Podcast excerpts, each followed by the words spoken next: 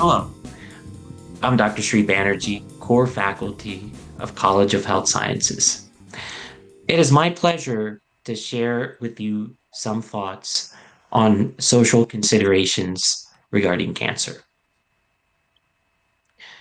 Before we get started, I would like to go over some basic principles regarding the social determinants of health.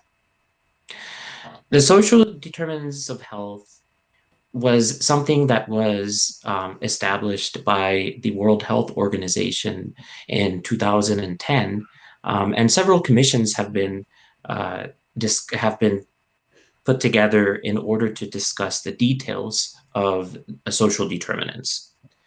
Social determinants encompass five broad areas. The first area is education access and quality.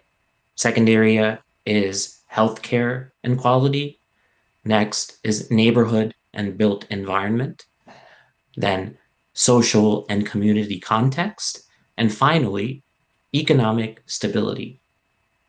What is interesting is that you can delve deeper into each of these social determinant areas and try to understand how these relate to the area of cancer. In subsequent slides, I will show you specifically how these social disparities and how this framework can be applied to practical surveillance systems in order to come up with research findings that can inform further policy. Before we describe a little bit more about this social determinants framework and application, um, it's important to note some important cancer health disparities. Now, the American Association for Cancer Research is a major organization, and they come up with a progress report. Um, and this cancer disparities progress report had some important highlights that is noteworthy. Importantly, African American men and women have a 111% and 39% higher risk of dying from prostate cancer and breast cancer, respectively, compared with their white counterparts. Additionally, Hispanic children and adolescents are 20% and 38% more likely to develop leukemia than non Hispanic white children and adolescents, respectively. Also, American Indian, Alaska Native adults are twice as likely to develop liver uh, and bile duct cancer as white adults. So, these disparities are real and present and are things that need more research in order to understand better. So, in order to better understand um, different ethnic groups and all of the disparities that are surrounding this, it is important to include vulnerable populations within research. Now, if we go back into history, um, we'll note that there has been um, historical discrimination and um, ethical violations um, that have actually impacted uh, present participation in clinical trials. Um, one of the most noteworthy um, examples of this is Henrietta Lacks. Um, Henrietta Lacks was a Black woman who dis- died of cervical cancer in 1951. So during her cancer treatment, doctors actually took samples of her tumor, and from this, the HeLa cell line was created. And so this is a immortal cell line, um, which is used uh, within uh, research and um, within clinical research. I personally actually have um, used this cell line uh, for uh, research and, and, and, protocols. And so um, what happened was actually initially without her or her family's knowledge, her cells were used um, in this research. And um, even though this has helped lead some of medicine's most important breakthroughs, um, for instance, development of the polio vaccine, um, treatments for cancer, HIV, leukemia, Parkinson's disease, um, the initial taking of these cells were uh, done without permission.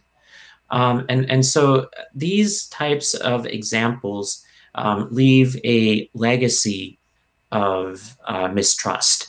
Um, and so this can impede in full participation in clinical trials and then result in further disparities.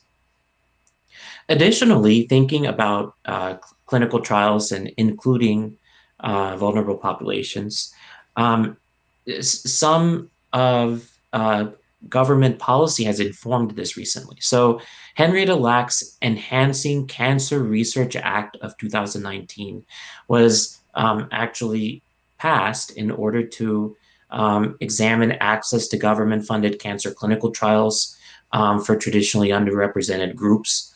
Um, so currently, because of 20% uh, of cancer clinical trials failing um, from uh, patient enrollment, there's been a further drive to include uh, not only more uh, patients for these trials, but also um, individuals belonging to vulnerable populations. So, uh, thinking about research and surveillance and how some of these disparities can be um, applied in surveillance, um, I um, will share with you some original research um, that myself and colleagues conducted um, and uh, is being presented um, at the Society of Public Health um, Education um, Advocacy Fair. Um, and this involves the surveillance system National Health and Nutrition Examination Survey between the years of 2005 and 2010. And so in this research, we were looking for to, to see if there was an association between depressive, depression and cancer related mortality. But more importantly, we were trying to see if these associations were similar uh, between various ethnic groups. And what we found was uh, surprising because um, what we found is that um, these relationships between depression and uh, cancer mortality is strongest among uh, Hispanic Americans. And so uh, mental health affects differently in uh, uh various ethnic groups. And these disparities persist um, due to access disparities, um, due to disparities uh, in, in um, the quality um, of care and, and uh, additional factors.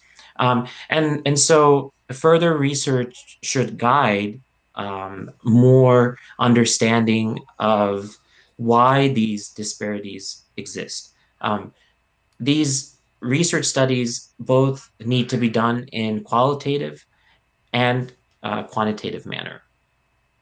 I hope this uh, video has helped uh, guide you and inform you more about the subject of social disparities and cancer.